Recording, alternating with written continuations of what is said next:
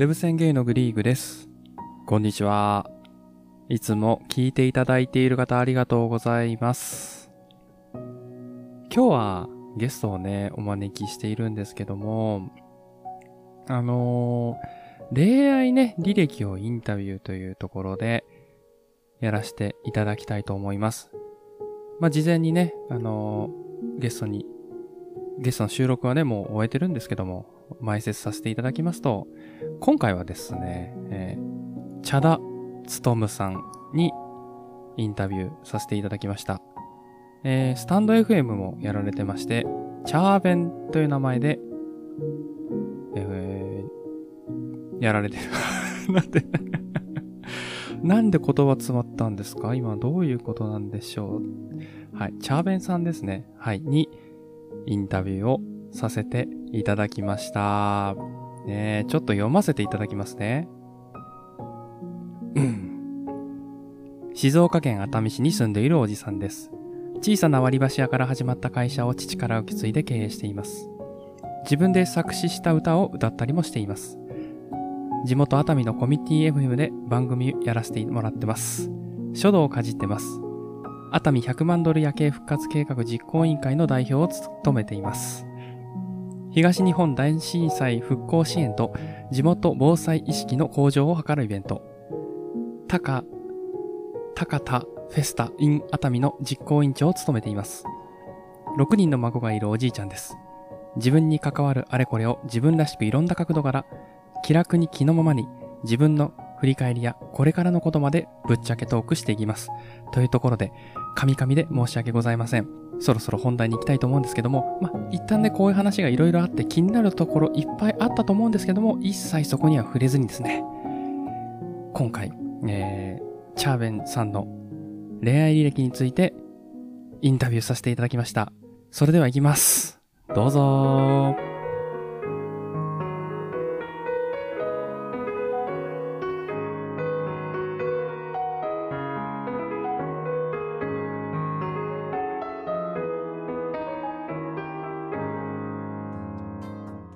ていただきました、チャーベンさんです。よろしくお願いします。こんにちは。よろしくお願いします。よろしくお願いします。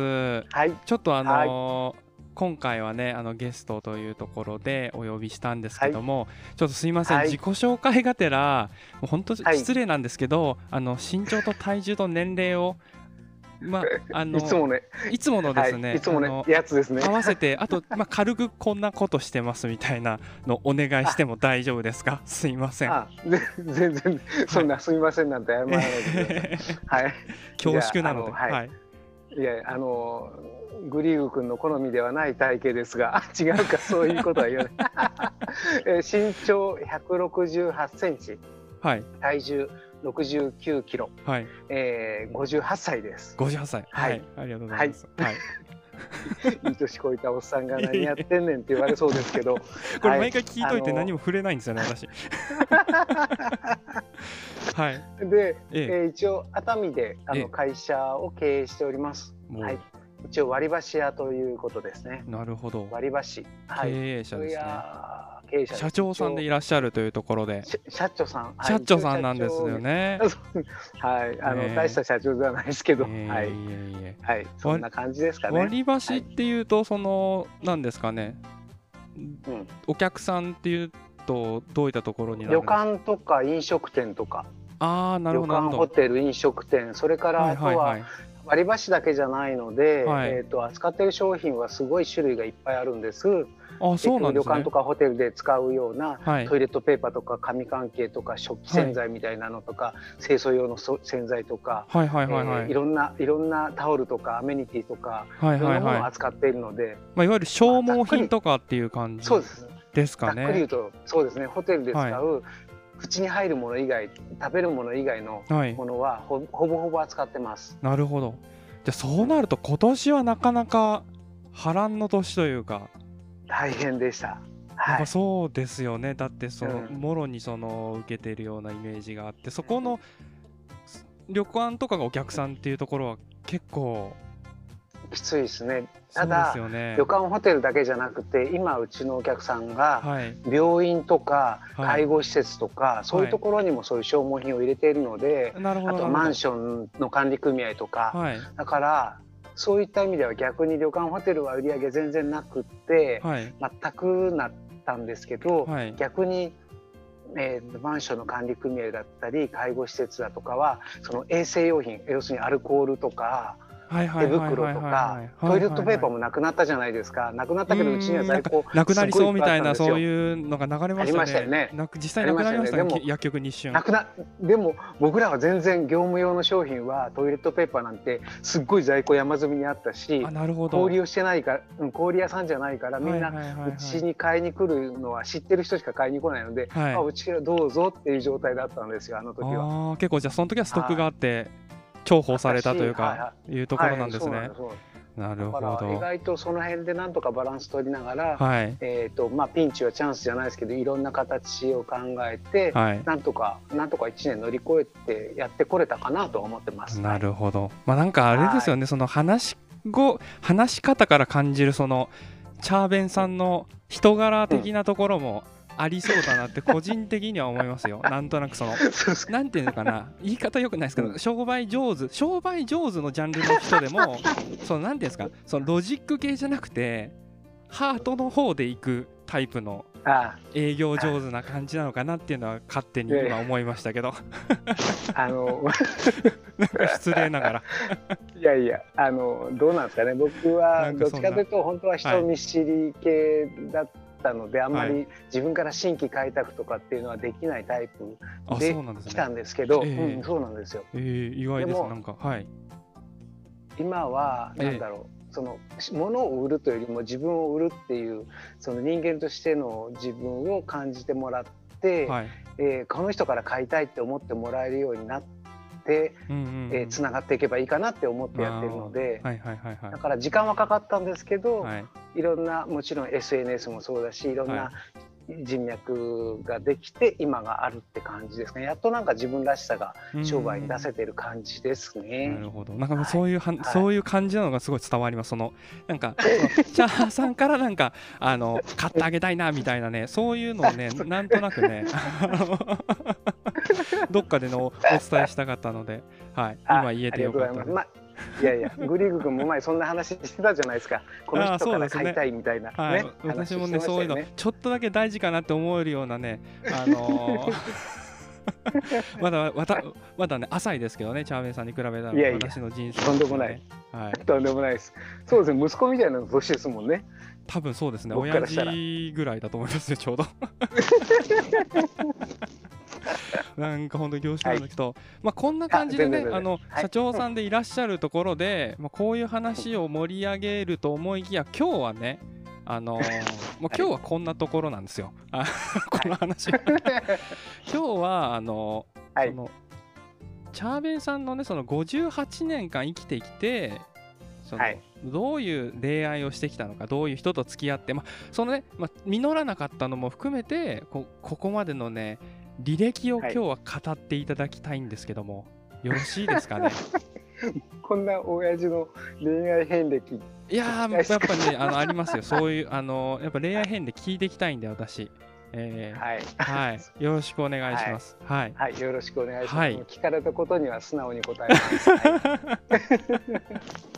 はい。ありがとうございます。はい。はい、まずはそうですね、はい初恋とかそういうところからお願いしていいですか、あ、可愛いところからですね。そうですね、可愛いところから。可愛いところから。はい。はいえっと初恋は小学校1年生ですかあーもね。うめちゃめちゃ可愛いですね。可愛いでしょ？可愛いでしょ？あ、これが恋というのかどうなまのかわからあまあまあ、ないですけど。確かに小学生はそうですよね。うん。うんうんうんあのお付き合いするとかじゃなくてなんか、ああのその頃はあ女の子を単純に好きになったみたいなはいはいはいはいはい。感じの一緒に近所にいた女の子で、うんうん。ちょっとお上品な女の子で、うんうん。えー一緒に入学式にまあ親が、ね、知ってる親同士で、えー一緒に行くえー入学式に一緒に行くみたいななんかランドセル背負って一緒に写真を撮らされたりとかした女の子のことがちょっとずっと気になってました。うん。なるほどなるほどその近所でっていうところで、うん、なそんかよく遊びに行ってました。はいはい、それはなんかこう、はい。アクションはされたんですか？そこのその小学1年生の あなんかこう。い、やー小学1年生いやもうねうんなんかそういうその好きだよみたいなとか恋愛だとかっていう感じじゃないじゃないですか？ただそうですね。一緒にい遊びたいなとか。はい。あなんかなんか他の女の子とはちょっと違う感覚はあったんだと思います。あーじゃあそこが初のなんかそういうなんかなんかそういう女の人に対して。てそうそうなるほどなるほどなるほど。ね。はいはいはいはい。じゃあはい。ちょっと年代ちょっとさもうちょっと上げましょうか。上げてもらっていい？ましょうか。はいはい。で、えーっとまあ小学校の間は、はい。まあ気になる女の子がいると、はい。ちょっかい出してるタイプの子でよくスカートめくりしたりとあーなるか。ほどなるほど。そのちょっと ややんちゃな感じのタイプですね。ねそのどっちかっていうとなんかなんかそのうん。気気にしてほしいもんだからそういうバカなことをしたりとか、誰彼なしにあのキスしほっぺたにチューししに行ったりとか。あそうなんですね。そういうバカなことしてましたね。そういう感じなんですね。なかなかアクティブですね。全然さっきの話だとそのあんまりおしゃべり苦手とかめちゃめちゃ積極的な感じですけどいやいや子供時代は。なんですかねその子供時代はそんなそんな時代もありました。なるほどなるほど。もう無邪気な感じ中学ぐらいになるとまた変わ、うん、中学ぐらいになるとまたちょっと変わってきます。あなるほどなるほど、はい。これがじゃあ小学生の時の感じですね、はい。はいはいはいはい、はい、そうです。じゃあそのお話中学はい、はい。中学行きますか。中学行ってください中学になると、ええ、あの女の子と初めて付き合うことになるのが中学1年生の時です。ついにこれはどういう経緯になるんでしょう、付き合うってなるとい,、まあきなり付き合ったりはできないですからね 確かにそうですね。まあそれでも可愛いもんですよ。中学校時代のまあまあそそうかもしれないですでもあのそのこう付き合うってここと自体に憧れる時代じゃないですか。わかります誰ねはいはいはいうんわかりますよ、一緒に学校の帰り一緒に帰りたいとか、はい。そういう。でまあまあ普通に女友達いっぱいいる中であるはい。女の子がはい「茶田くん茶田くん」あ僕茶田って言うんですけどね。茶,、はい。茶田茶弁さん茶茶田くんなんですけど茶はいはいはい。田くん茶田くんってあのー誰々ちゃん、まあ、あののりこちゃんって言うんですけど名前も言っちゃいますけど、大丈夫なんですかね？あまあ、ど大丈夫か？いや大丈夫じゃないですか。のりこなんていっぱいいますからね。はいはいはい。あののりこちゃんが。FM は、はい。のりこちゃんそうそう、はい。のりこちゃんのことどう思うみたいな、ちょっと三つ編みの似合う可愛い子だったんですけど、はい。そのうん。でいやうんうん別に悪くないしみたいな感じで向こうからちょっと言われてあれ？なんかはい。自分からな表になる感じですか？いやいやほななんかだってその流れってその頃うんいやいやいやあのだからお 女の子の方も誰かつ付き合いたいわけですあよ。ーまあまあまあまあまあ。うん、でまあたまたまちょっとこう僕はあのスポーツもできないし、はい。あのモテるタイプではないです。ちょっとどっちかというとムーミンみたいにこうぽっちゃりしてたのでその頃は。あそうなんですね。中学の時はデブだったんですよ。あそうなんですね。どっちかというとちチビでちょっとぽっちゃり系だったんですけど、はいはいはなんかこう女の子の話しやすいタイプだったんです僕は。いなるほど。まあ先ほどもね女の子の友達いっぱいいたっていうところで、まあ、若干はいはい。違和感は感じたんですけど。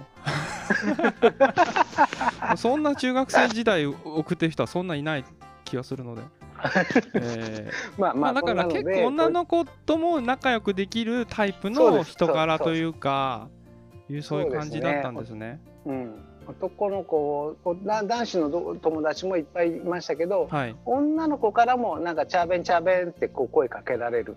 なるほどなるほど。えー意外とそのつなぎ役になるタイプだったのでそんな中でちょうど「いやチャーベンと付き合いたい」って言ってる子がいるんだみたいな感じで言われて。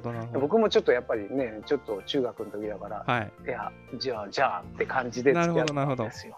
なるほど、付き合まあその、まあで付き合うってことをしてみたいっていうのもありっていう感じですよね。うんうんなるほどそう。だから本当にプラトニックな可愛い恋愛ですよ。はいはい、一緒に帰ったりとか。うん、交換日記したりとか、はいはいはいはいはい。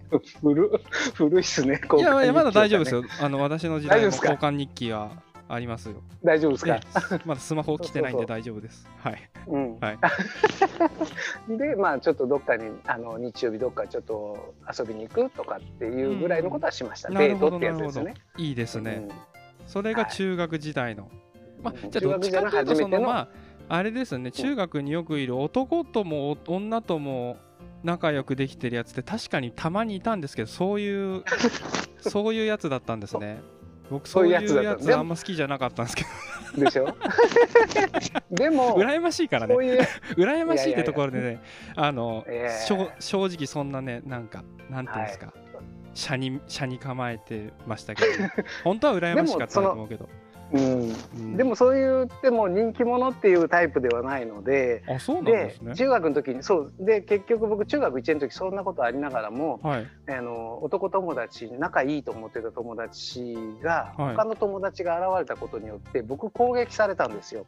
あまああのいじめみたいなそうですそうです。だからああの今まで仲良かったやつの友達のとこ遊びに行ったらあはい。もう一人の友達がそこにいてはい。え塩をまかれたりとかえ？そのそれこそ、うんそうあの塩巻くんこれおなあもうシャーベンが来たななんだあいつが来たかあらって塩ってあれかそのお墓とかお墓じゃないかお葬式の後に塩巻くうんじゃないけどもそういうので塩まかれてる。そういうことん。かなるほど。そうそう塩まかれたりとか、はい。それこそなんかこう鉛筆削ったのとかみかんのくずとかいろんなものを煮出したこれ飲まないと遊んでやんねえぞとかそういうタイプの嫌がらせをされたりとか、あなそういうんかすごくショック、うん、そういうことがあってショックで、はい、はいその俺が仲良かったと思ってたいつも一緒に遊んでたやつに急にコロッと態度変えられてなんかそこからちょっとすごくネガティブになって、うんうん。で学校行きたくない病になってそのうちあ俺はもうしそれこそ死にたいとか、はい。えーそんな風に思って結局家出したりとかするんですよ中学1年の時に。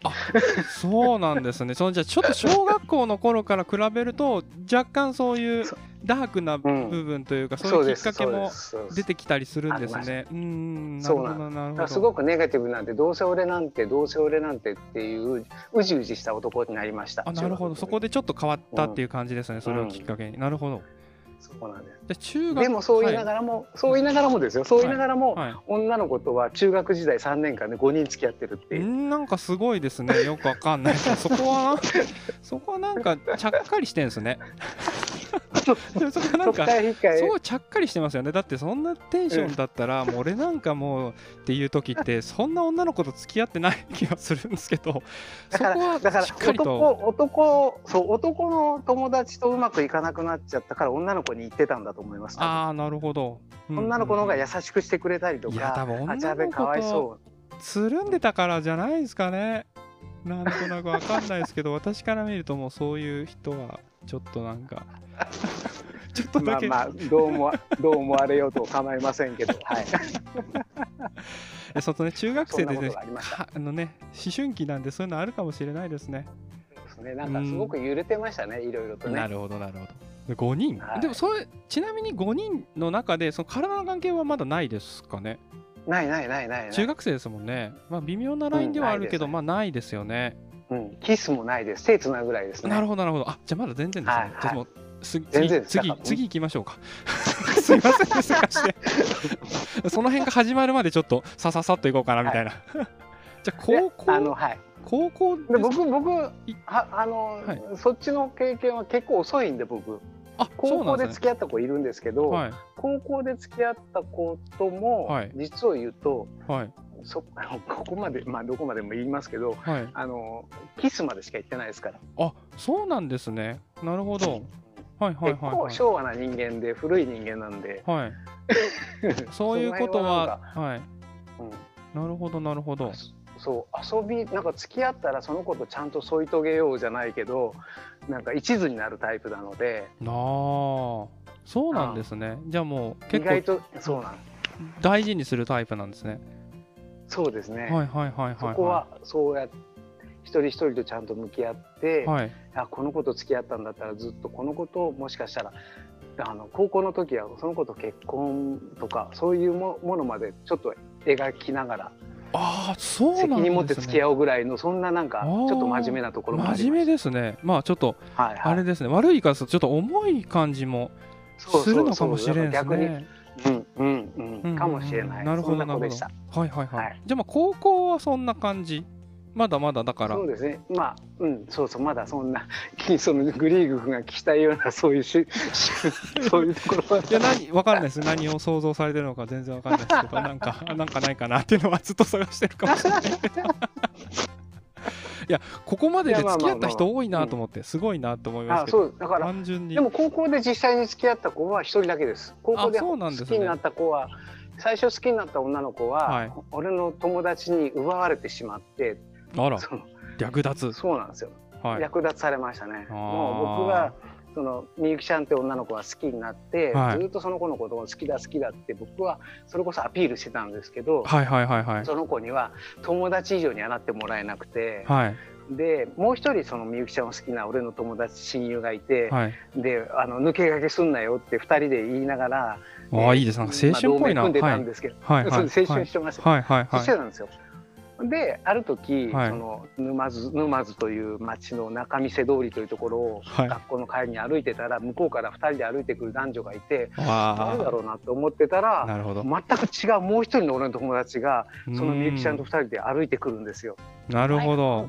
みたいな。でそこでまあその2人が付き合ってるっていうことが分かってもうショックを受けたそれはかなり辛いパターンですね。要は裏切り 裏切られる時のショック、裏切られたってショックと、うん。単純にそのねうん。好きな女の子が他の人に行っちゃったっていうそのダブルパンチですもんね。そうはいそうです辛ねだからい、うん、彼女の恋人は僕の友達みたいなそういう歌があるじゃないですか。そういう系ですよ。なるほど。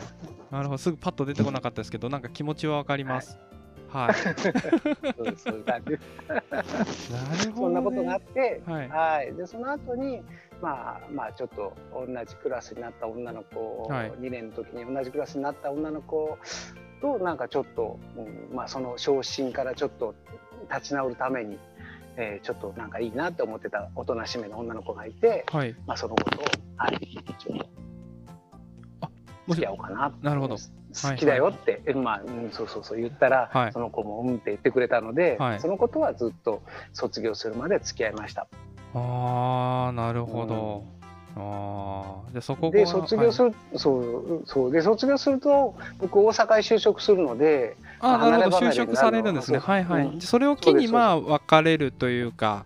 そうあそうなんそう自そうなんそこなんです。よ滅という。かあそこいなんですか？や自然じゃなくて、はい。沼津の海岸に行って卒業式終わった後に、はい。自分から、はい。い、やあのずっと付き合っていたいけど、はい。俺は大阪行って離れてしまったらお互いの心がそのつなぎ止め合っていられるのかどうか自分も不安だし、はい。その君も不安でしょっていうそのそれをなんかがんじがらめに俺らは付き合ってんだっていう縛り付き合うのもなんかだから一回別れようっていう話でなるほどそこでなるほどあの海辺でキスして別れたっていう。ロマンチストですね。ちなみにちょっと意地悪な質問になっちゃうんですけど、あの、はいはいはい。みゆきさんでも同じ感じでした？あみゆきちゃん？みゆきちゃんってあの取られた、うんうん。最初取られたはい取られたみゆきちゃん。人でもそんな感じにどうどう思います？その時のことを想像すると。へえうんいやいやでもその時その時僕必死に一生懸命に人をあ多分愛してましたから。ごめんなさい。ちょっとなんかそのうん。変な勘繰りだったんですけど、まあちょっとそこがそのそこがダメだちょっとね意地悪なね本当すいませんねちょっと怒ってもらって構わないんですけどいや全然全然いいですはいわかるそこもちゃんと、ま、いつでも真剣ってことですね。チャーベンさんはもういつだって真剣だってことです。大変失礼恋しまし愛に関しては、はいはい、もうもう純粋で、た。はい、一生懸命なんであ。すいません、本当変な勘繰りをしてしまって。あ失礼しました。はい。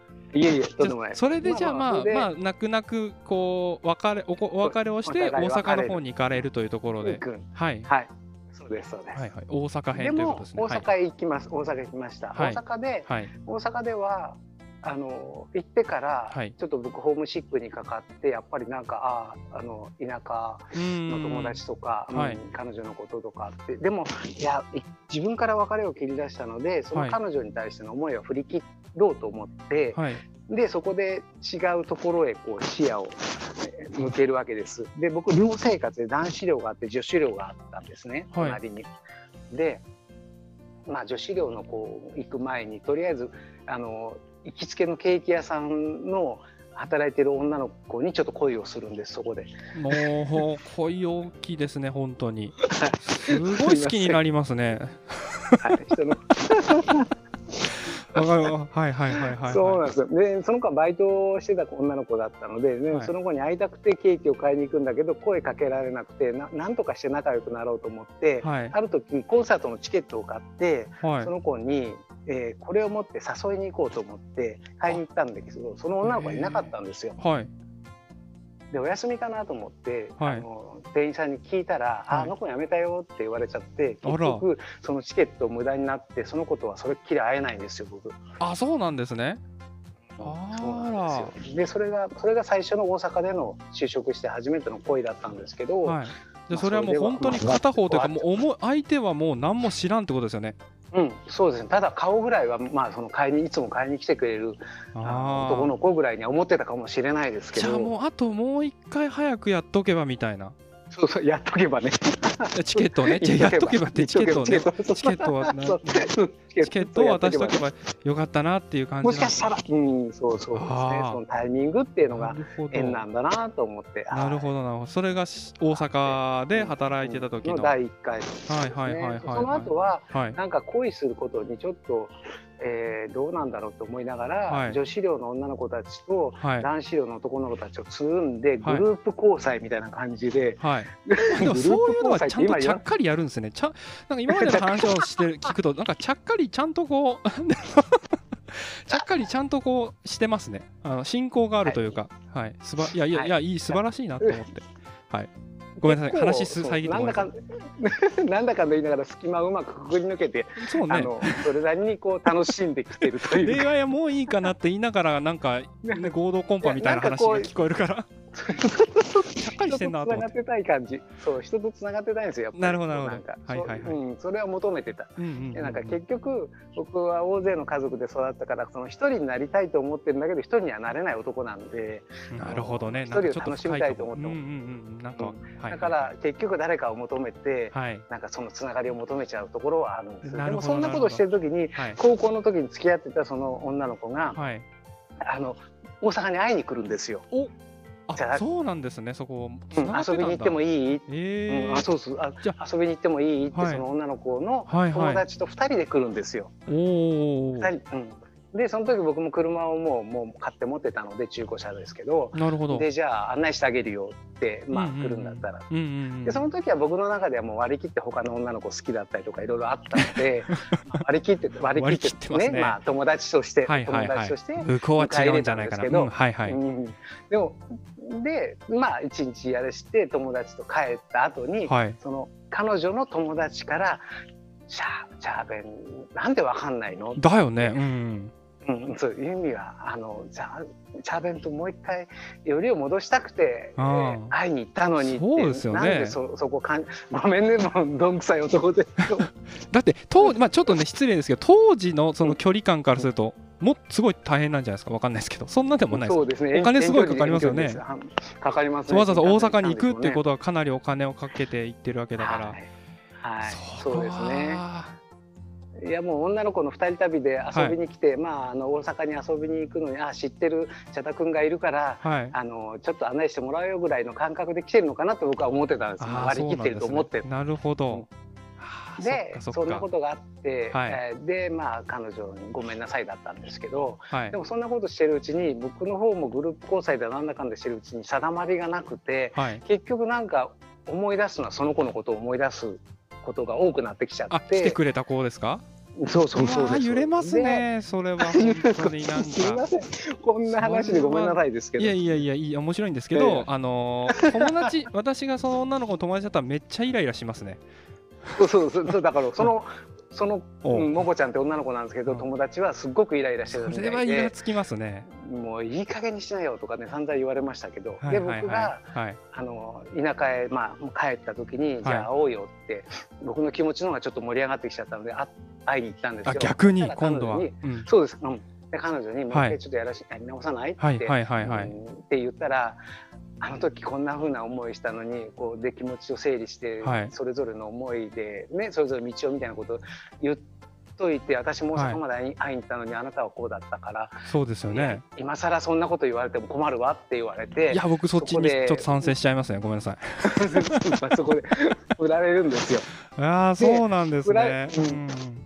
でまだそこからあともう2回あるんですよ。2回もあるんですか？しばらくうん半年ぐらいしてはい。19ぐらいになってから彼女の方からもう一回いややっぱり考え直して茶田君と私もう一回付き合ってもいいと思うんだって言ってきたんですけあどそれだから僕その一回時にごめんなさい一回ちょっと整理させてもらうんですよ一回さ初めて来ましたで断るじゃないですかチャーベンさんは。で僕がチャーベンさんは一回また気になって逆にチャーベンさんが行った時は今更何言ってんのって断られましたよね。言ってんのって断られた。はい。でもその後また彼女がもう一回来るんですよ。どっちもどっちに見えてきたなもそうそうそうそう。うなんだそれは。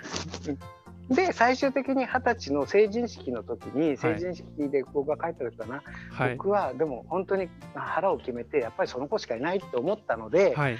プロポーズをするんですよ。そこで。お。もう決めようと思って、なるほど。ついにうん、ついについにタイミングが合う付き合おうじゃなくて、うん。うん、いやであの結婚を前提としてちゃんと付き合おうって。あもう真面目な距離距離じゃなくて。そうでしたね。うん。真面目な男でしたもんね。そうそうそうですよ。そうでした真面目なんですよ。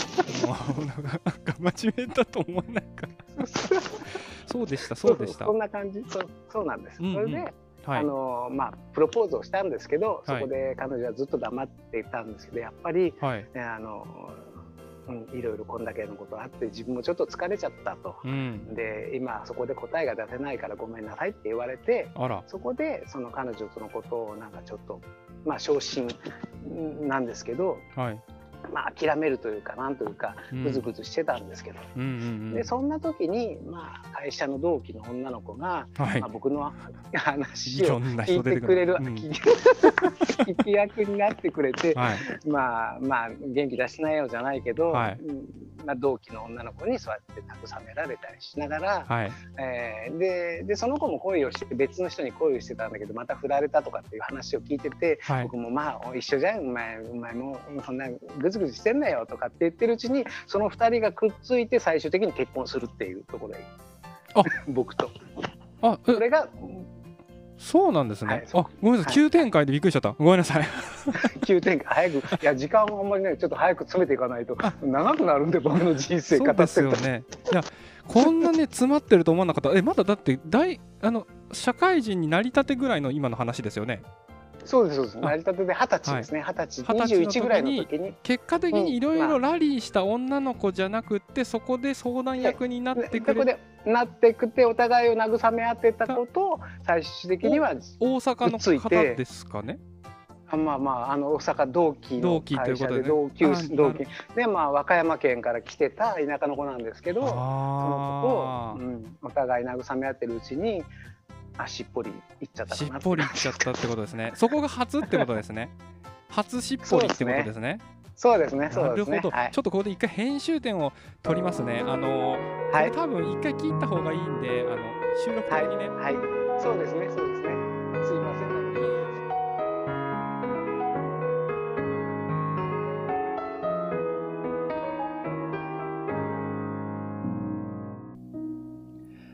はい、えー、後取りなんですけども、いかがだったでしょうか？えっと、今回はこの枠は、えー初恋から、えー結婚されるまでのお話になります。なので、次回に続くんですけども、次のお話はですね、結婚してから今に至るまでというところになります。少しだけお話しさせていただくと、まあ、結婚されて、お子様授かって、順風満帆なね、生活を送られていたんですが、というところになります。それでは次回もよかったら聞いてください。それではまた明日、バイバーイ。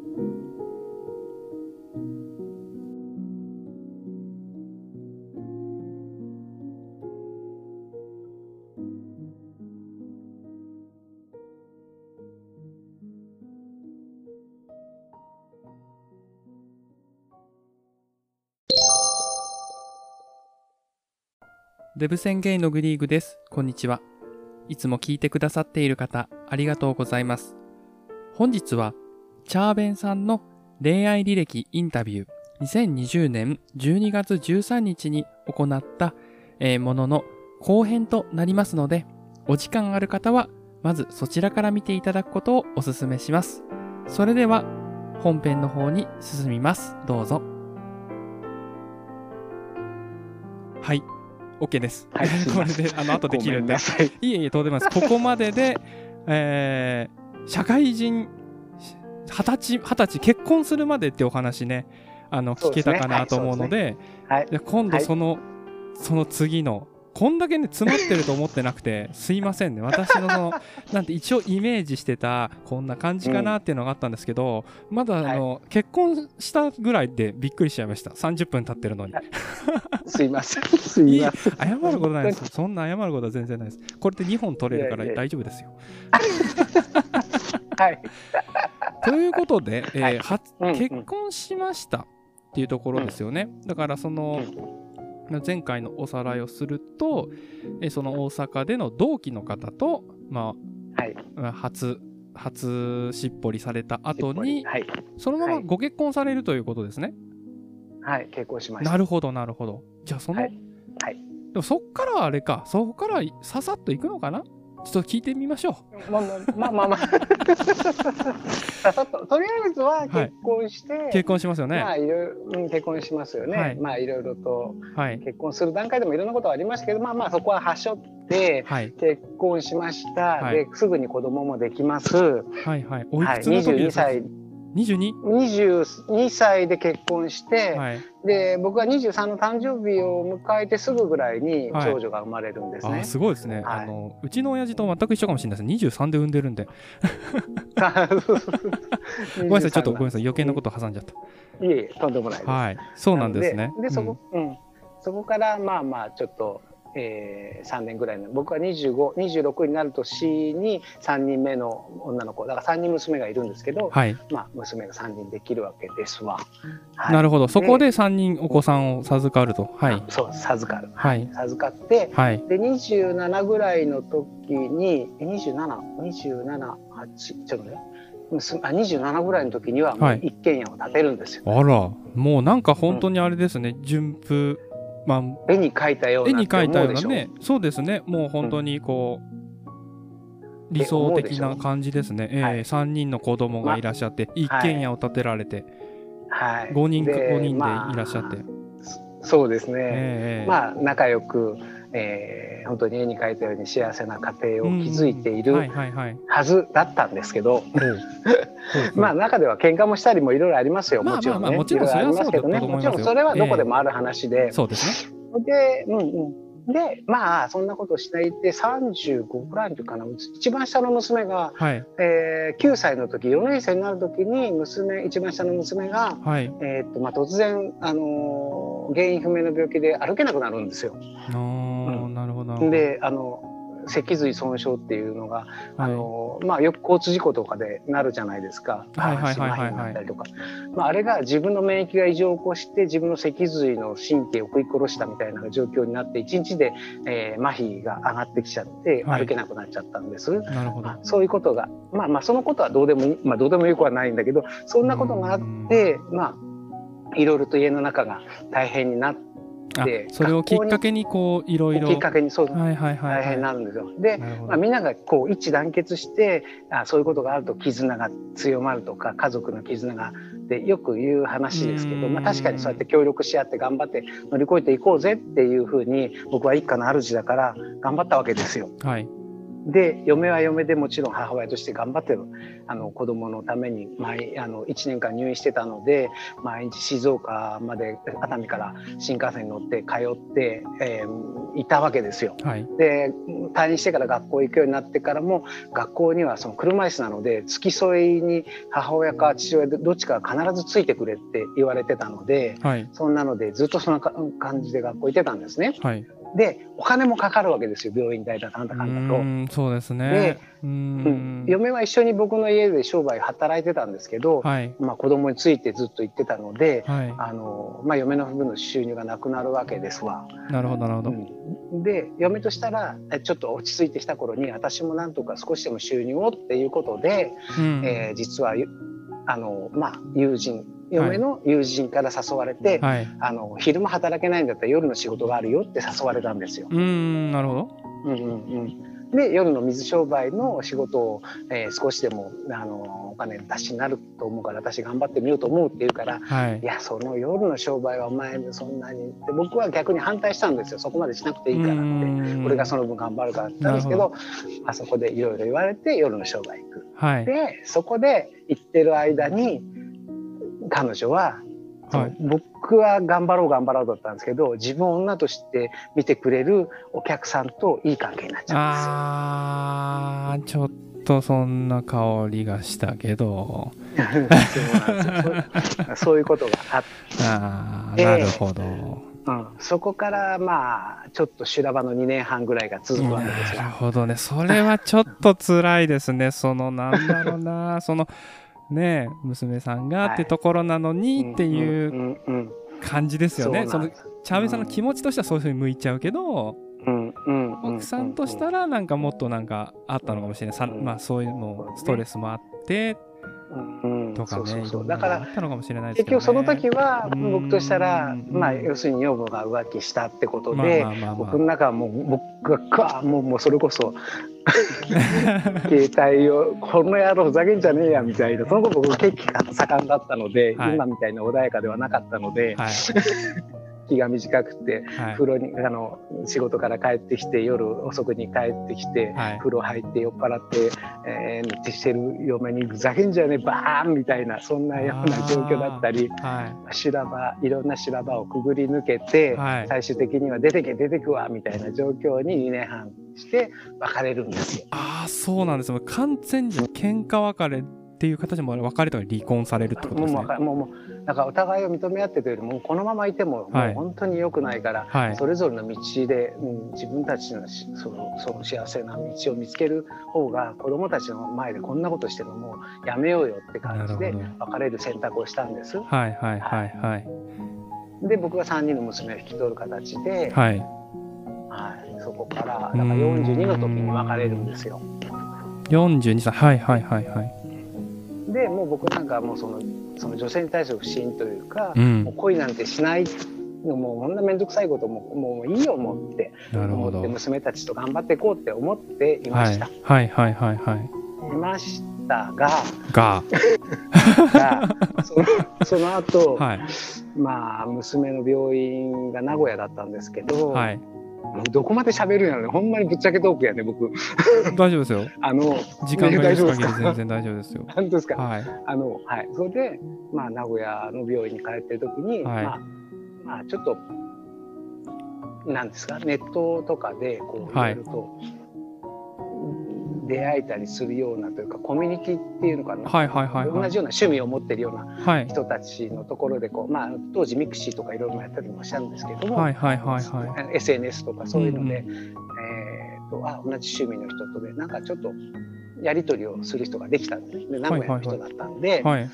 でまあ一回会いませんかみたいな話で食事でもしましょうかみたいなその同じ趣味で話を盛り上がってきたので、はい。でその、まあ、医療関係というかちょっとそっち系の人だったので娘のことも理解してくれてるかなというところもあったのでなるほどなるほど。誰かにこう僕も話をしたいっていうのもあったんですね陰口ん。でそこで出会った人と、はい一回食事をしてあはいどう思って、まあ、別れるんですけどそこからちょっとまた半年くらい空くんですよ実は間が。連絡が途中でと取れなくなっちゃうんですよあらあら。でもその人は本当婚約者もいた人ではい。あの僕より一回りも下なので、はい。でその人は当時32ぐらいだったのかな？はいはいはい。で結婚もう決まってるんですっていう話だったから、僕もそんな気も全くなくうん本当にただお話をしてご飯食べれればいいやって思ってただけの人だったんだけど、はい。あのいや途切れちゃったから、まあ、しょうがないなと思ってああの相手の人の家にあの結婚の報告というか挨拶に行くんですっていう話をしてた矢先だあのなので、はいはいまあ、はい。まあ余計に僕もあんま追わない方がいいかなと思ってたんですけど、まあそうですよね。微そこからなは半年そう半年ぐらいしてから連絡もらったんです。そしたらその人があのいやまたよかったらちょっと話したいことがあるんでって言うから名古屋で会いましょうって言って会うんですけどいやそしたらそのあ相手の人がはい。結婚決まってた婚約者が、はい。その僕と会ったしばらくして交通事故で亡くなってしまったらしいんですよ。え？あそうなんですね、うん、ドラマみたいだけど本当の話で、ちょっと思ってたの違った？ちょっと。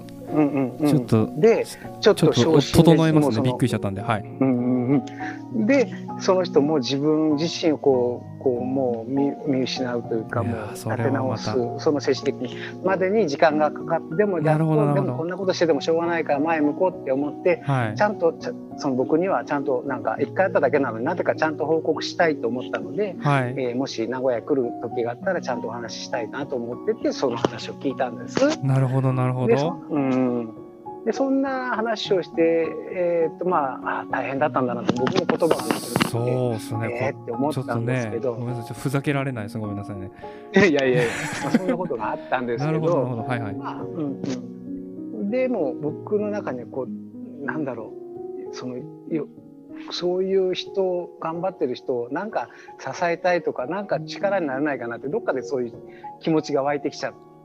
はい。またよかったらまた会いませんかとか何かあったら話、あの連絡くださいよとかうん。電話でも何でもくれればあの話ぐらい聞きますよみたいなことでそこは分かれるんですけど、そこからやっぱり僕の中で気になりだしちゃってなるほど。その人のウエイトがすごく大きくなっていくんですはいはいはいはいはいはい。で気づいたら俺この人そのある時気づいたらその人からメールが入ってその人の名前がポンと出るだけで胸がキュンってなるんですよ。ああなるほど。これって何みたいな、これってああなるほどね。うんうんうんうん、そういう感覚になっちゃってうんなるほどなあ俺恋恋してるかもっていうそういうこの人のこと好きだわってはいはい。そういうことに気づいちゃったらもう僕の性格上あその人になんかこう気持ちを伝えたくなっちゃったんですよ。はいはいはいはい。まあもともとはねもう恋はいいかなと思ったら もうたまたまそのねすごいですね。ミクシーので出会うってなかなかそのトレンド取ってますね。出会いのトレンド先取りしまくってますよミクシーで出会いってもう相当相当使いこなしてますよね。いや娘のためにミクシー始めたのに何に使ってんねんみたいな。それでじゃあちょっとこれはもうときめいてしまったってことですね。まあ平たくそう言とですそうですそうです。んんそうですそうです。なるほど。でで、えー一回ちゃんと告白するんです。ちょっとまあそれは電話でだったんですけど、はい。ちゃんと話を聞いてほしいんだって、まあ、こんなそのね婚約者を亡くしてその辛い時にこんな話はどうかと思うけどはい。でもいろいろ話をしているうちにその僕は君のことは尊敬もしてるしすごくあの人として大好きになったってうんいうことを伝えたんですよ。なるほど。だからその人はまあねあ私も茶さんのことをすごく尊敬はしてていい人だと思います。でも、うんうん。あのまあそんなねお付き合いをするとかそういう気持ちにはとてもなれないけれども尊敬はしているのでこれからも大切な友達としていてくださいって言ってくれたんですよ。そう言われたから余計また好きになっちゃったんですよ。そんな風に受け止めて。好きって言われて嫌なことないじゃないですかって。まあそれあれですね。ちょっとなんかうんううん。ん。バシッと言ってくれたらねこの諦めがつくもんですけどね そうそうなんとも難しい回答されてしまったって感じではありますね。ね。うんはい、まあまあそんな感じでずっと、まあ、そのもう恋なんてしないはずの自分が恋に落ちてはいずっとキュンキュンして、はい、そんな恋をしました。なるほど。はいでそっからも本当にまだまだその人との関係も僕その人に3回ぐらい告白してるんで そのいろいろあってねその先にもいろいろあるんですよ。なるほど。うん、そうそうその人も新しい人ができるんですけどはい。そうそうその人を支えてくれる人があのやっぱりじその近くに現れるんですよ。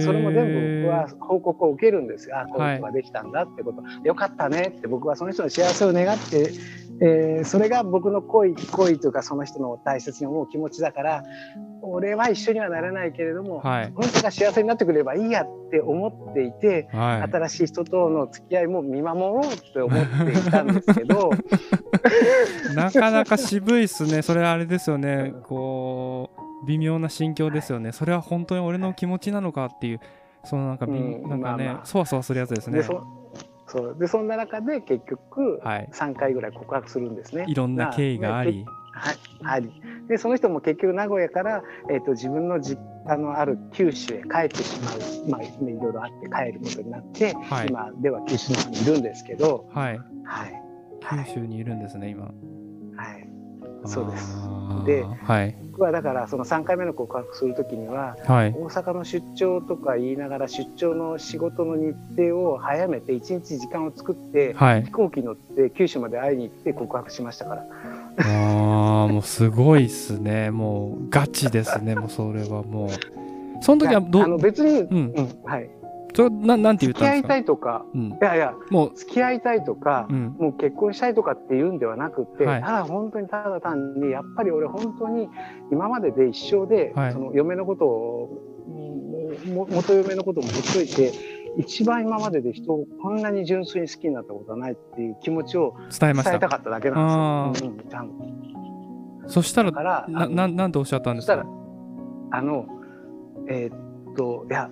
私もすごく尊敬してるしじゃあそのこと大好きですよって言ってくれました。だけどはい。だけど今の仕事とか自分の立場とか、その熱海との距離だとか僕には子供がいることだとか、はい。い、ろんなことも含めてそれこそ北九州と博多ぐらいの距離だったら飛んで行って、えー行きたいぐらいの気持ちはあるけど、はい。えーごめんなさいってえいうそこまで言われちゃうんですね。それまた微妙ですね。なんかめっちゃ振られたいですよね。もう3回目だったら。くないですか？なんかそんな微妙、そんな微妙な断られ方嫌じゃないですか？私も飛んでいきたいって、いやいや、どういうこと？ってなりません？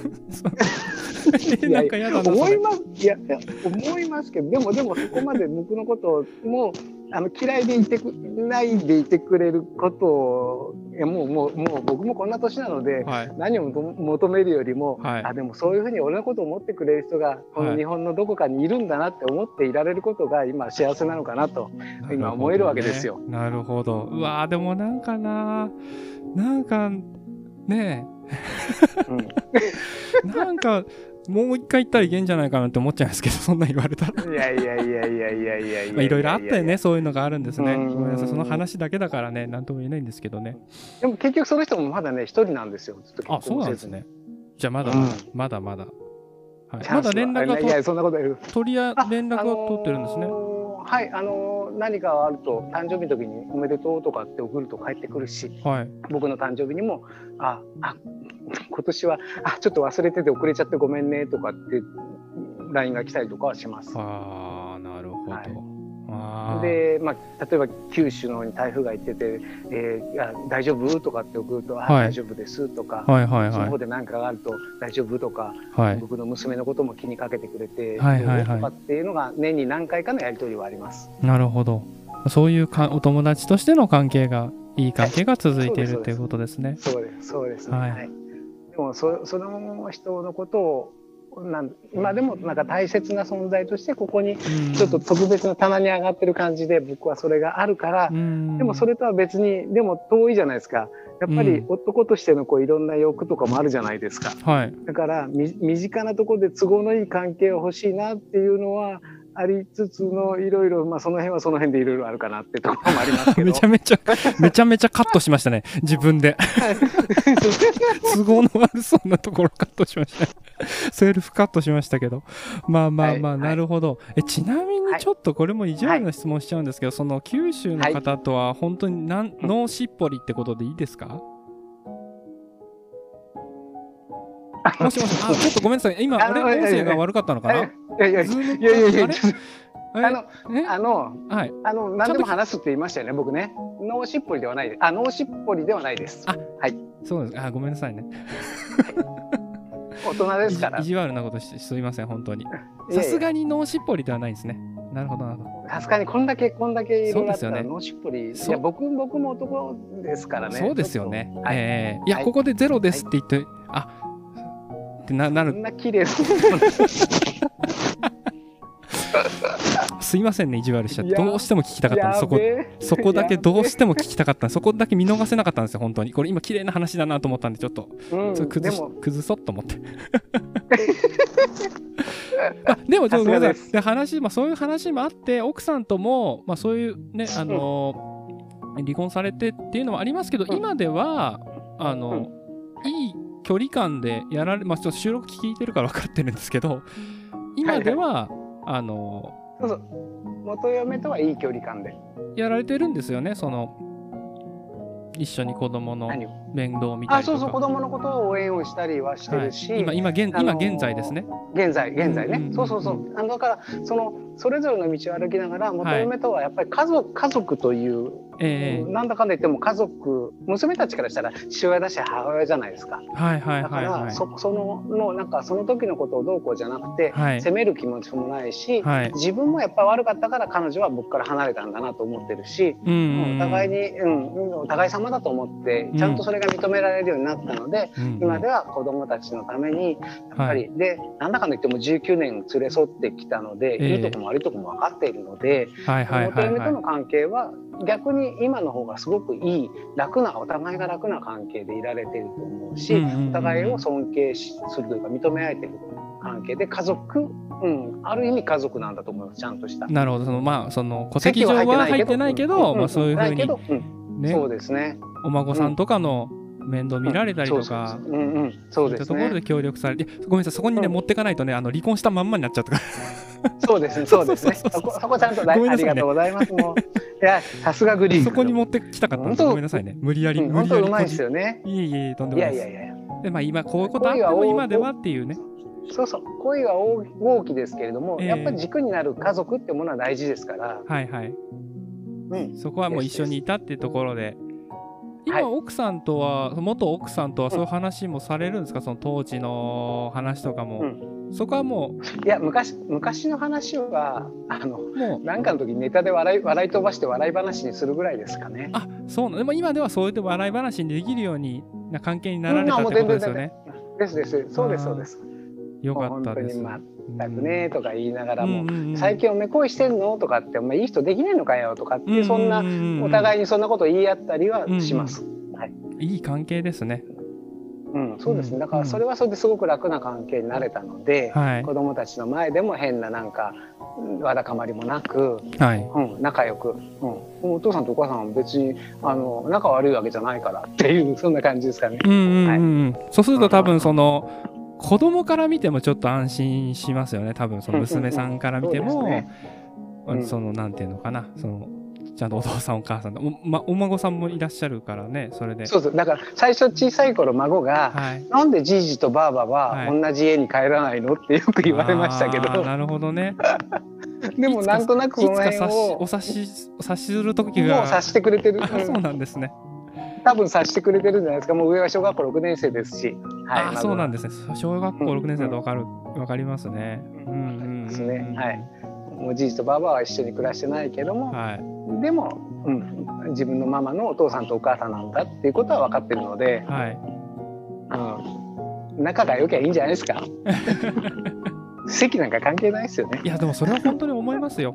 うん、なんかそのうんなんか付き合ってるからどうとかね、うん。付き合ってないからどうとかじゃなくて、まあ、そういううんね、あのーなんでしょう、上手にまとめられないですけど、その今ねうん、そうだから助け合ってっていうところがね、大事、大事ですよね。本当にそう思いうんます。だから人を、うん、思う気持ちは大事だけど、うんそれにあの戸籍とか一枚の紙切れで縛り付けられるんではなくって、はい。良きパートナーとしての関係っていうのははい。やっぱり心の問題だと思うし、はい。誰かが、ま、周りに決められることじゃないじゃない自分たちのいい関係が保てればうんそれが幸せなことじゃないですか、あ、いいですね。そうです。おっしゃる通りだと思います。うんはい。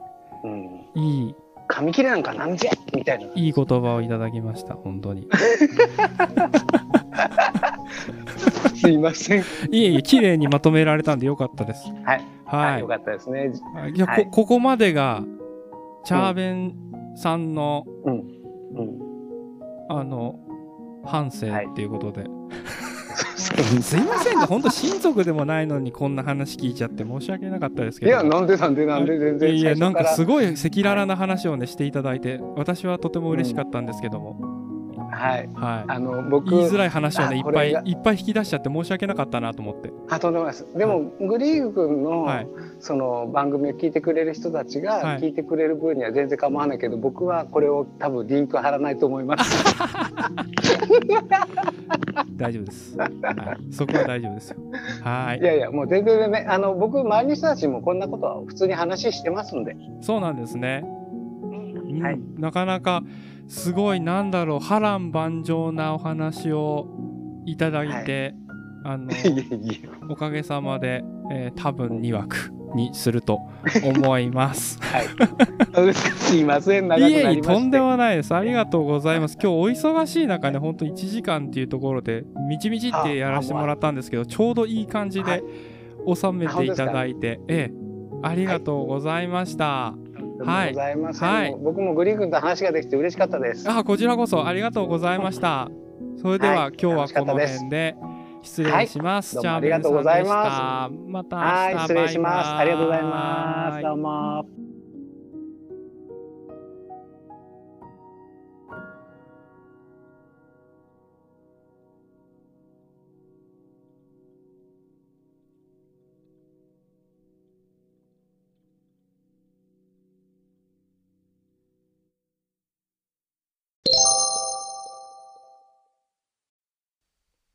デブ宣言のグリーグです。こんにちは。いつも聞いてくださっている方ありがとうございます。今日は英語の練習になるんですけど、前回のね、パート、えーマクドナルドで注文する、オーストラリアのマクドナルドで注文するっていうのをやってみたパートのみになります。なんで、英語と日本語の2パートになります。今日はですね、英語の練習というよりも、なんかローアン先生と軽く雑談をしたそんなパートになっております。どうぞ。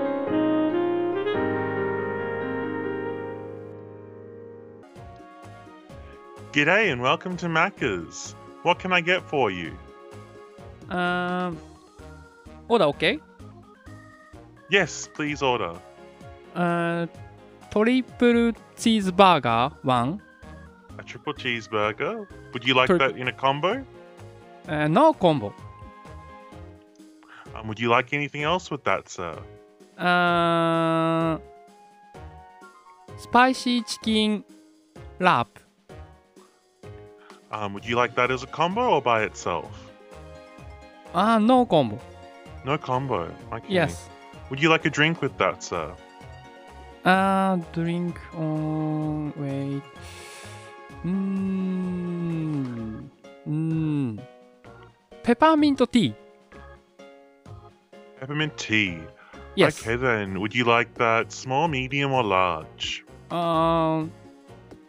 Large. Large. So Yes. that's a triple cheeseburger, a spicy chicken wrap, a large peppermint tea. Um, will that be eat in or take out? Take out. Okay then.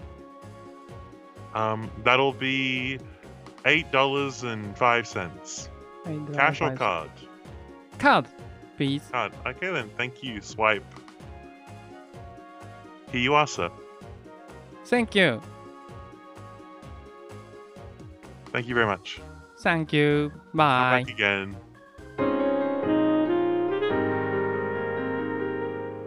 はい。ありがとうございました。ありがとうございました。最後。ですみません。ちょっとうん。微妙な感じね。最後なんて言ったの？さ最後さよくわかんなかった。カードスワイプしてくれって言ってか、うん、現金かカードで。たうんうん。で、カードを使いたいって言ったの。はい。うん。あ、ちょっとスワイプと、あーイメージでうんうん。どうしますか？の感じで、それだけで。ああ、そうだったんだ。あの、ローハン先生さ、全然関係ないんだけどさ、声変わった？風邪ひいてる？あ、ちょっと、ちょっと疲れる。大丈夫です。あ、大丈夫？だいなんかさ、いいつもの声よりだいぶ低いけど。すいません。ごめん。ごめん、ね、いや大大丈夫ならいいんだけど、あの、先週の時よりもだいぶ、なんか、お疲れ声だから、心配になっちゃって、単純に。あ、そうですか。あ、いえいえ、大丈夫、大丈夫。大丈夫大丈夫 違う人かと思うぐらいちょっと声違うから。あごめん。OK。え今日のはどうでした？あの、まあ、今日のはね、ちょっとね、あの、私の頼み方がね、せこかったけど、スムーズにできたんじゃないかなと思うんですけど、どうでしたか、え最初が、ちょっと、うん May I order? ちょっとおかしいで、ちょっと、Welcome to McDonald's, Welcome to Macca's, What do you want? か、ちょっと、あ、うんもちろん注文ができるの感じで、それが最初で、ちょっとおかしいで、その後で、大丈夫だって、ちょっと、コンボが全部しないで、うん。ちょっといつもその会話がスムーズではない、マクドナルドの店員さんがいつもちょっとコンボが売りたいの感じね。うんうんうん、それはそうだねそれがし注文しないので、ちょっとスムーズじゃない。ネイティブもスムーズじゃない、その時で。コンボにしないあのやってみたんですけど、何も注文して、あ、うん would you like that as a combo? Would you like that as a combo? Do you want to upsize that? Upsize combo, upsize combo, upsize combo. もうそこはどこの言葉がすごい大事です。なるほどね。どこの国でもやっぱり一緒なんだ。これはどうですか、はい。ご一緒にポテトはいかがですか？っていうことだよね。ね やっぱオーストラリアでもそういうのはもう何回も聞かれるんだ。そうびやっぱりさ、あの、トリプルチーズバーガーを頼んでさ、コンボにしますか？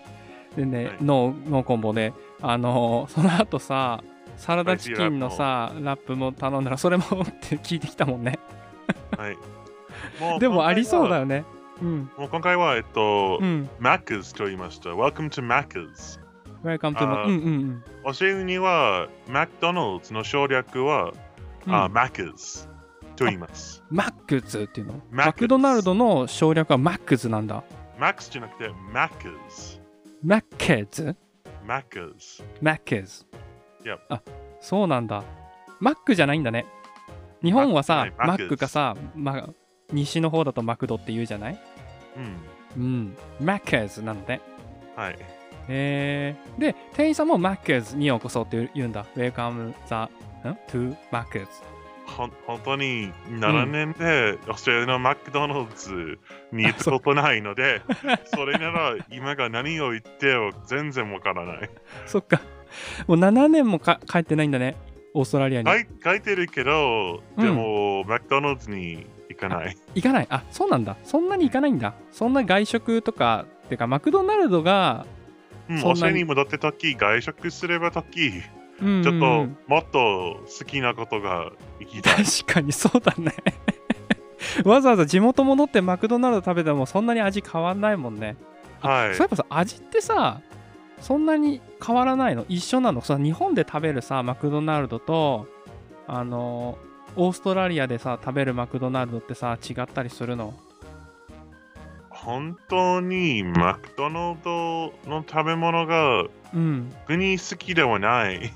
あ、それから日本には、オーストラリアにはうん。あまり食べないので、あ、そうなんだ。マクドナルドにとしての好きなことがマクフラリーか、うんあストロベリーティックシェイク。あーその2つことが好き。あ意外があまり食べないので。サンドはさ、食べないんだ。だから、あんま違いもわかんないって感じなんだね。そうです。へえ。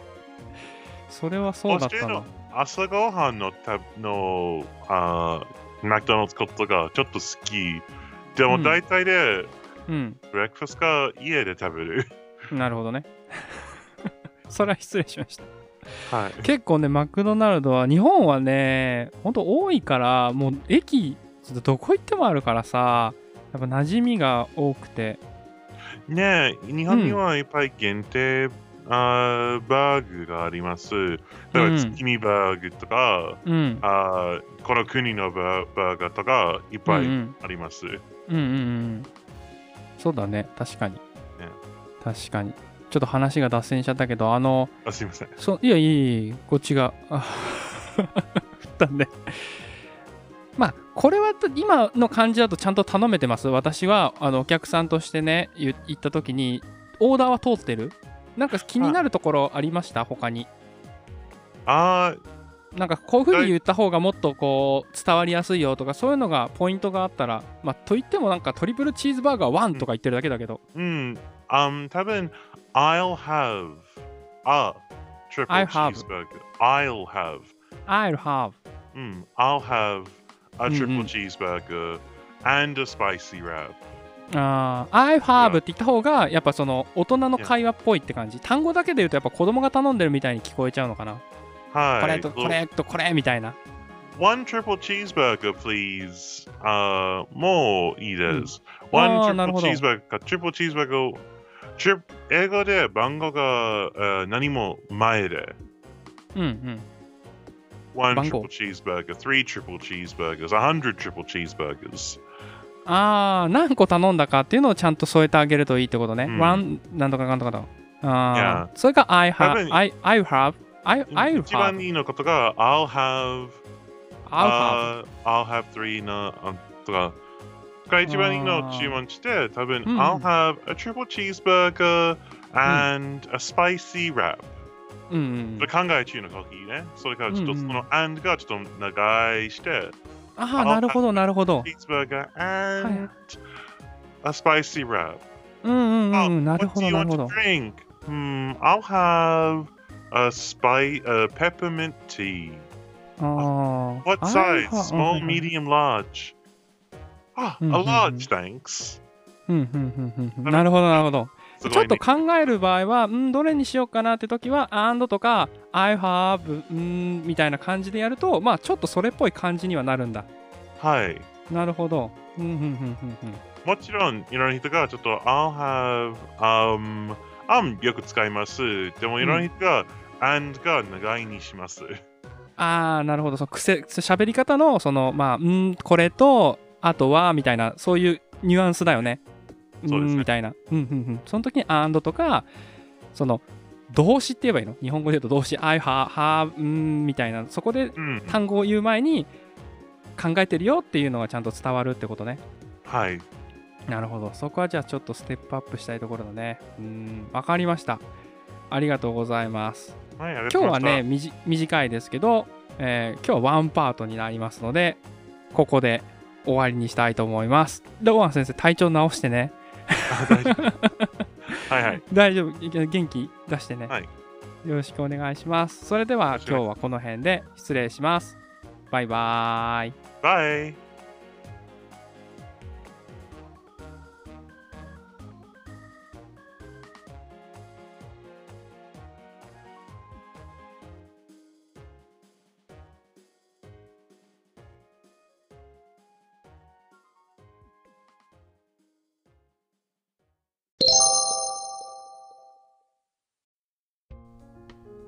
デブ宣言のグリーグです。こんにちは。いつも聞いていただいている方、ありがとうございます。えー今日は木曜日になりますので、事前収録になるんですけども、今日はね、スタイフのね、アップデートがありましたので、読み合わせをね、させていただきたいと思います。というところで、もともとね、えー Android の方は1 8.8から今回ですね、1.8.9になりました。若干ですね、収録日と実際に撮ってるところがずれているいるので、えーさらにね、これ今話してる頃にはさらにアップデートがあるかもしれないですけども、その点はご了承ください。それでは、行ってみましょう。更新の内容ですね。えー放送一時停止中に別アプリを操作していると、音声の再生ができなくなることがある不具合を修正しました。これですね、紙アップでですね、これは。はい、これ今までずっとあった現象なんですけど、あの収録をね、聞いている、聞いて、その間にね、別のこうアプリを開いて、まあ、当然、スタイフって音声アプリだから、そのメリットとしてはね、その音声を聞きながら、ウェブサーフィンをしたりとか、他のアプリをいじったりっていうことができるのが最大のメリットだと思うんですよ。なんですけど、今までのスタイフってそれをやるとね、次の収録に行くときにね、音声ずっと再生されなかったんですよ。Android はね。これが本当にストレスだったんですよ。次のところ、じゃあ、あの、大体ね、皆さんのね、収録って、大体ね、平均的に10分ぐらいですよね。10分以内とかだと思うんですけど、まあそういうので、結構短めののが続くじゃないですか。で、そうするとね、その度に止まってたんですよね、今までは。うん、これ本当にストレスで、えーここがね、改善してますね。はい。まあ、若干まだあの、モサオ感はね、あの、ありますよ、まだ。なんですけど、ここはまずはね、第一歩としては、素晴らしい対応じゃないかなと思います。当たり前だろうみたいな話もあるんですけど、まあまあ、ね、頑張っていらっしゃるのでっていうところですね。はい、ありがとうございます。これは紙アプデでございますね。はい。次なんですけど、次の項目が、ライブのランキング表示で、フォローしているのにフォローされていないように見える不具合を修正しました。これまずね、ワードとして気になるところがあって、ライブのランキング表示っていうのがあるんですよね。今までもちょっとスタイフのそのリリースノートをあの更新した時に、まあ、こういう更新をしましたで書くものですけど、これはまずいろいろね書かれて素晴らしいと思うんですよ。あの、これって何ですか？こうちゃんと事細かに書く義理もなくって皆様のために様々なアップデートをしていますので一文だけでどんどんどんどん更新しちゃうアプリもあるのでスタンド FM って結構良心的なんですよねこんだけ細かく書かれているのは。なんですけどまだ実装が表に出てないものまで書いている気がするんですよね。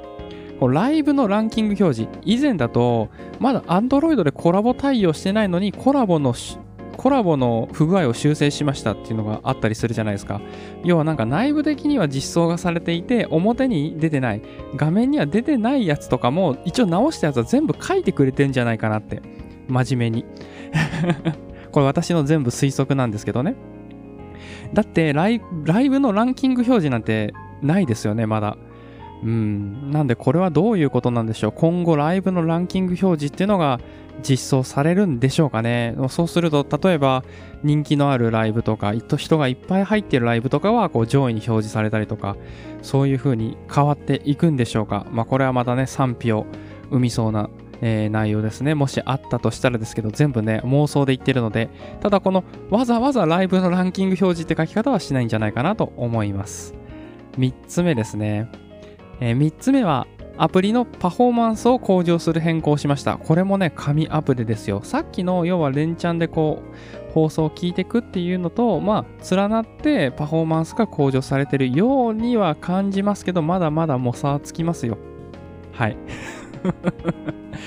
まだまだ、うーん、もうちょいですね。はい。ただ、あの前より全然良くなってますし、あのこの調子でね、まずは、本当私がね、ずっとね、あの、主張している、ポッドキャスト再生ツールとしてね、まず地盤を固めていただいて、快適に聞けるっていうのがないと、やっぱり聞く人がね、どんどん減っていっちゃうと思うので、ここは頑張っていただきたいなと思っています。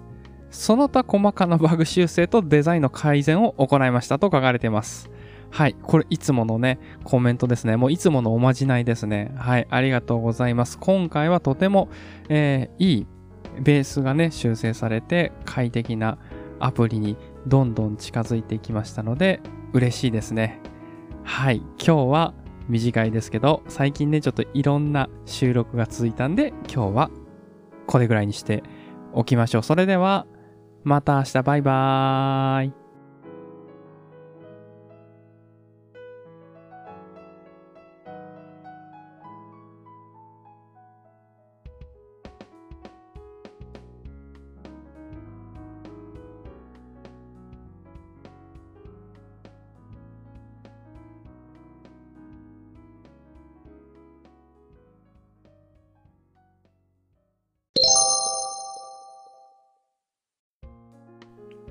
デブ宣言のグリーグです。こんにちは。いつも聞いていただいている方ありがとうございます。今日は2020年12月18日の金曜日ですが、いかがお過ごしでしょうか？今日は、あのいつもね、金曜日は収録放送なんですけど、まあ、今日たまたま、えー時間がありましたので、まあ同居人がちょっと、えー出かけているので、撮っております。今日撮っております。はい。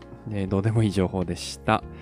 私のあの、収録で、12月16日ですね、おとといに上げさせていただいた、声楽未経験者がいきなり声楽に挑戦するってやつなんですけど、まあ、あれの音源をね、使って、あの、アレンジしていただいた方がいらっしゃいまして、まあ、太一さんって方なんですけど、まあ、リンクを貼っとくので、あの、よかったら見て、見てください。あの、見ていただきたいんですけど、あの、かっこよくね、ミックスをしていただいて、とっても嬉しいです。はい。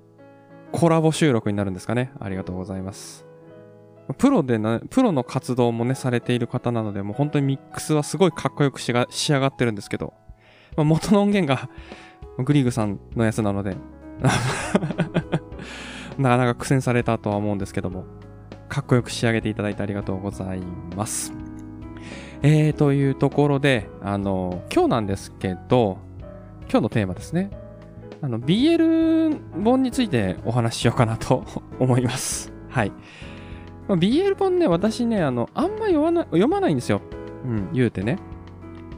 で、全然ガチ勢でも全然ないので、まあ、読んだことあるよぐらいなので、まあ、今まで読んだものをちょいちょいピックアップと、まあ、こんな話だよっていうのをね、お話しさせていただければいいかなと思います。それでは、よろしくお願いします。まずね、BL に求めるものというか、まあ、いろんなね、こういう系が好きとかいらっしゃると思うんですけど、私はね、あの、どっちかっていうと、キュンキュン系がいいんですよね。うん。だからそのパコリが、そのパコリがね、多いと泣いちゃうんですよね。結構その本番シーンっていうのが、こう、描写がいっぱいあると、あの、ん、なんか違うかなっていう風にね、結構なっちゃうタイプなんですよ。そ本番描写は、そのね、これややこしくて申し訳ないんですけど、そのデブ宣言のグリーグさんとしては、おかずで毎回見てるわけですよ。うん。あ、ごめん、今日は、今日はあれだね。あの 今日は、あの、こういうの苦手な人はね、あの、止めていただいて。すいません、先に言うの忘れちゃいました。本当申し訳ございません。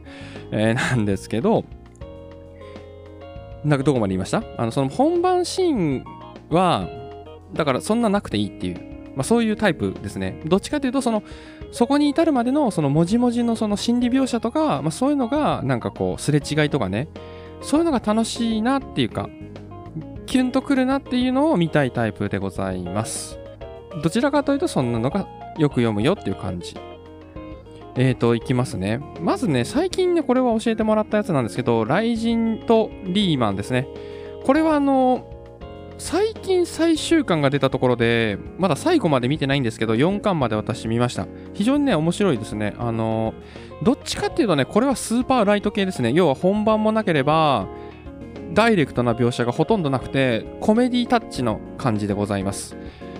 まあ、異世界ものっていう感じですね。その、突然家にこう、ボンって、こう、雷神さんがね、降りてきて、一緒に過ごすことになるっていう、あのそういう異世界転生逆バージョンってやつですね。まあ、これは、あの非常に面白いくて読みやすいタイプのやつでございます。まあ、最後ね、最終巻が最近で出てたので、これも読みたいと思います。えー次ですね。次なんですけど、トラアナダイニングですね。トラアナダイニングっていうのは、突然知らないひ二人、男二人が、まあ、同棲することになるんですけど、ひょんなことから。まあ、大体ひょんなことからが多いんですよ。BL って。もう大体ひょんなことからなんですけど、で、なぜか、その、同居人は、あの虎のマスクをかぶっていて、みたいな。はい。まあ、そんな感じです。で、その二人がずっと同棲していく物語になります。まあ、ここはですね、まあ、結構、うーん、何ですか、ここは本番もの描写もなかったり、その、本当にほのぼのとしたその日常ですよね。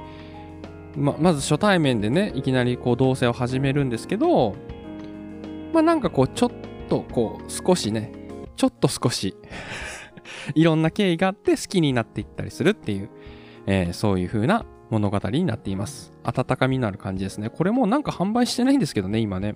これ販売もしてないのを紹介してもちょっと微妙ですけども。えー次がですね、これ純不動なんで、あのーちょっとバラバラになっちゃってますけど、あの作品順のその、何ですか？発行順とかじゃないですけどね。次がですね、抱かれたい男1位に脅されてますですね。まあ、これはちょっと覚えてないんですけど、まあ、ちょっと読み返さないとわかんないんですけど、これはもうがっつり本番ゴリゴリ系だったと思います。まあ、なんかあの、イケメンとイケメンがいて、そのイケメンがイケメンになんか脅されて、あの、やられちゃうけど、あの、なんて言うんですか？そんなに嫌じゃないみたいな。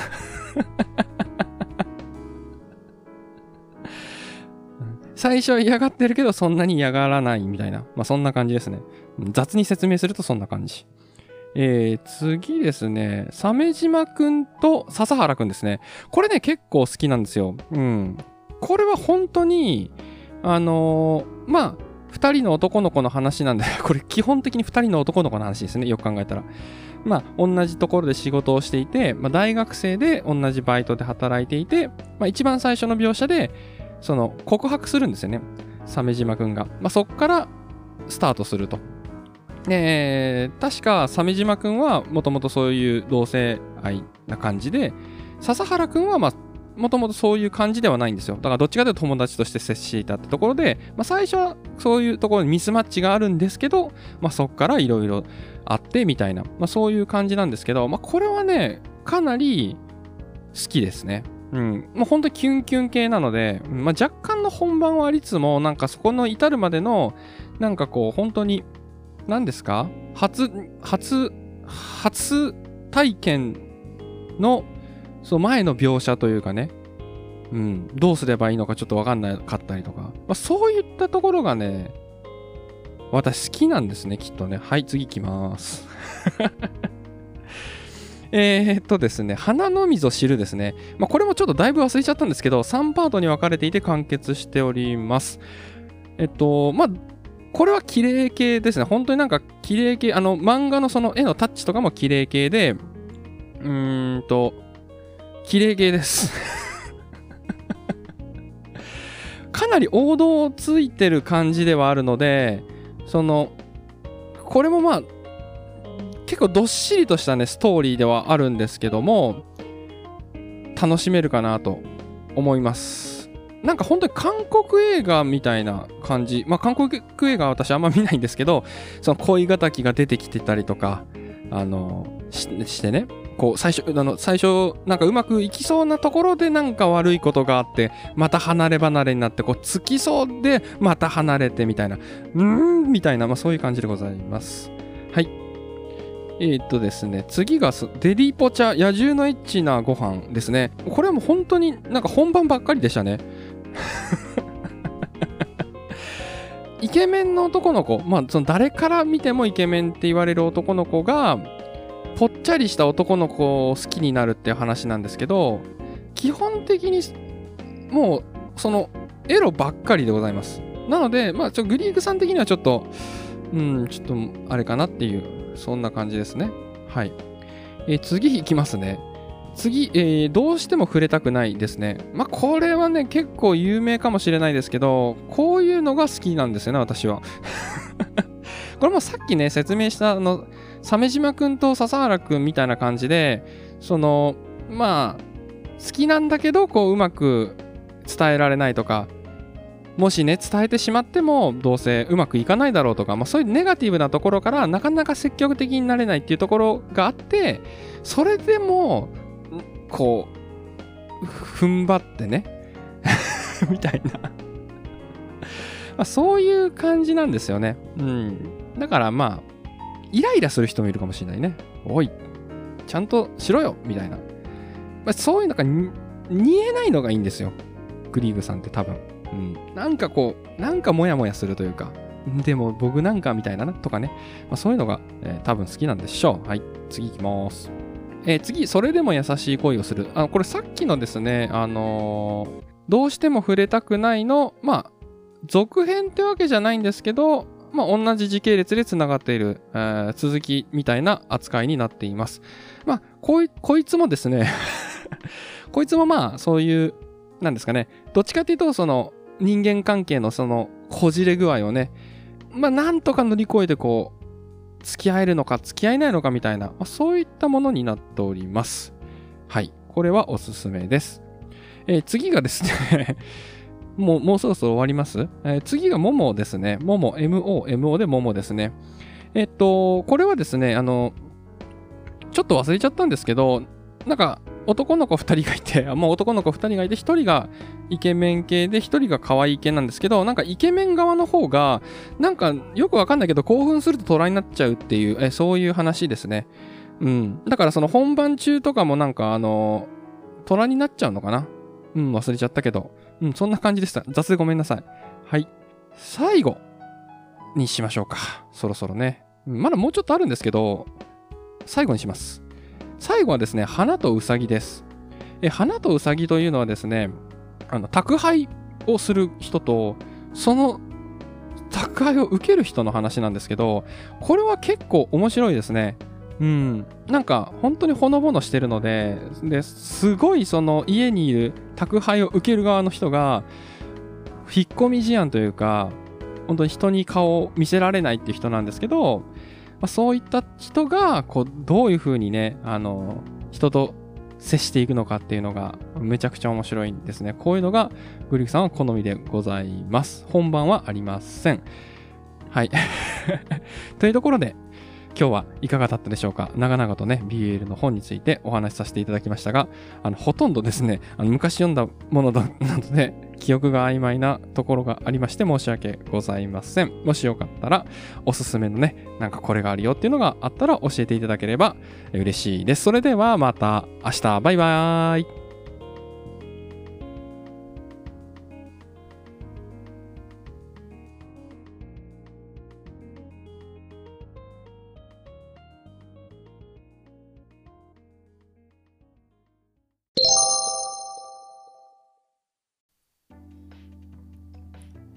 デブ宣言のグリーグです。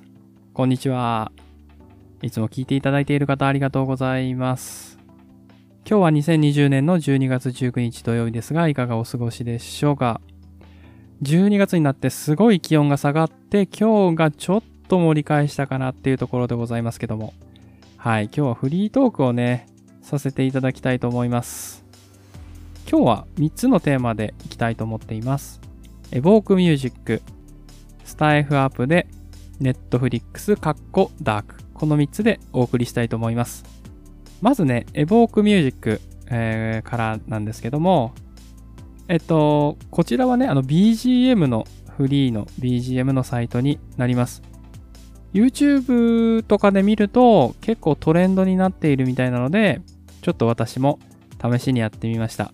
あの音楽すごいね、おしゃれなんですけど、まあ、どっちかっていうとね、やっぱ動画に載せる音楽向きで、その、なんとか、こう、転調とか、こう、雰囲気が変わる音楽がとっても多いので、そのラジオでずっと流してる音楽って、なんか一定であってほしいじゃないですか。ずっと同じような感じがずっと後ろで流れてるっていうのが理想なので、若干、ポッドキャストに向くかと言われると、うーん、どうでしょうって感じではあるんですが、まあ、今回せっかくなので、はい、やってみました。無料ですね。無料プラン、有料プランもちろんあるんですけど、無料だと1日に3回ぐらいまでしかダウンロードができないんですけども、まあまあまあまあ、まあ1曲ね、なんかお気に入りなのがあれば、入れてみてっていう感じにはなるのかなとは思うんですけど、なんかこうね、おしゃべりに乗せる音楽がうまく見つかるかと言われると、どうでしょうっていう、まあそんな感じでございます。はい。え続いてですけども、えースタイフアップでですね、はい。スタイフアップデートがありました。1.8.9から1.8.10になりましたね。で、これ内容ちょっと読み合わせさせていただきたいんですけど、更新の内容。今回は内部的な変更を行っています。今後ともスタンド FM を、今後ともスタンド FM をよろしくお願いします。と書かれていますね。で、まあそうですね。何にもないですね。